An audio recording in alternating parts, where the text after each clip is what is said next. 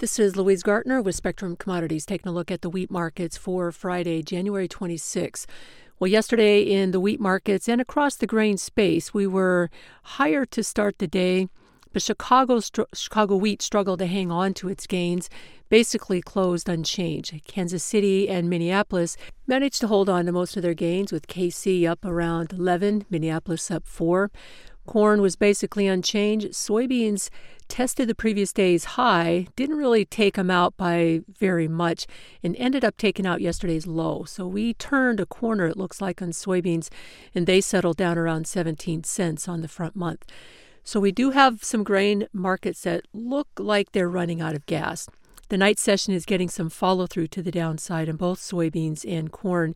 And in wheat, uh, we're down around six on, across the board.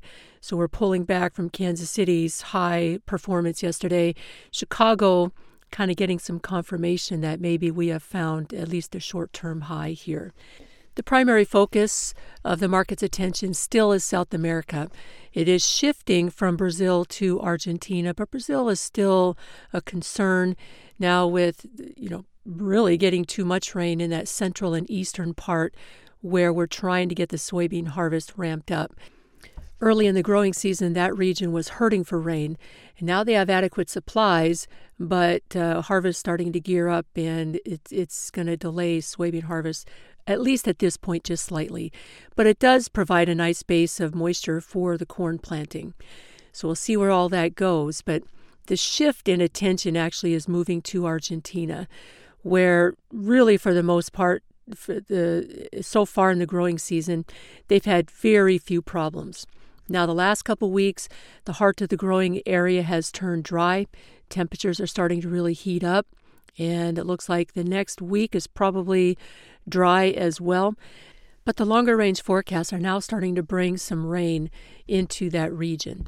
So we're seeing corn down about four this morning, soybeans are down another 10 or so. So it does look like we've turned a corner there as well. Corn stalled out against an old low, which was the first resistance, and it does appear that that's going to turn out to be more formidable resistance. So it looks like all the grains are retreating here this morning. Soybeans, of course, you got Brazil ramping up their their harvest, and uh, you've got uh, rains coming for Argentina. Now, the Buenos Aires Grain Exchange put out uh, some estimates this morning for corn production. They increased corn production one and a half million tons to 56.5, which is one and a half over where USDA currently sits. So, this obviously is part of the pressure in the corn space this morning. Now, that said, the crop condition ratings are down pretty hard. For corn, they're down 5%. We're sitting at 41% this week. That's down 5 from last week. In soybeans, they also pegged production at 52.5 million tons, which is uh, 2.5 million over what USDA currently has them pegged.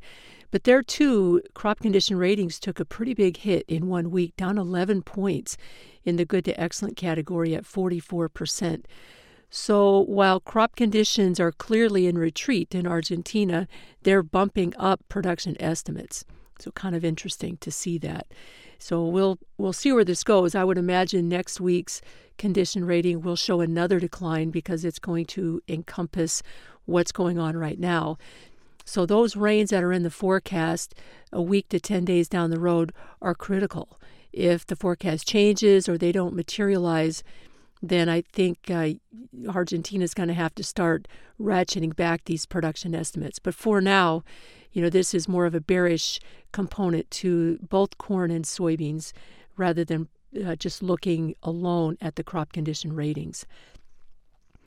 For uh, farmers in France, they're still complaining about environmental regulations and low prices they feel that the government should give them more support, and that kind of goes across the broader EU. They're part of the the European Union, so they're they're blockading roads and making life difficult for consumers. So the government's spra- scrambling, trying to come up with some compromise where, you know, the, the, the taxpayer sends a little bit more to the farmer to try to appease those demands. We'll see where all that goes, but it's uh, one of the issues going on across the broader ag space. Russia reporting that they, they've donated 50,000 tons of wheat to a Central African country. This was part of their humanitarian, quote unquote, uh, push that they needed to keep that corridor open. Everybody knows that Russia's not a philanthropic country, so they're probably doing this for more political reasons than anything else. We've got uh, the U.S. here reporting stellar numbers yesterday in the Q4 GDP up 3.3%. The trade was only looking for like 1.5 to 2%. So they just blew the doors off of those estimates and continues to show that the economy is just on fire. Uh, personal consumption was up 2.8%. So, you know, despite the the the inflation issues and everything else, people are spending money. Uh, employment is near record lows. We keep adding jobs every month. Uh, average earnings are going up, so there is money to spend. And that certainly helps cast a more positive tone to the broader economy, obviously, but also to the commodity space. So I, I think that uh, longer term, that's more important. Short term, you know, we're looking at the supply demand fundamentals for each individual market. Corn and soybeans look like they're more bearish than bullish.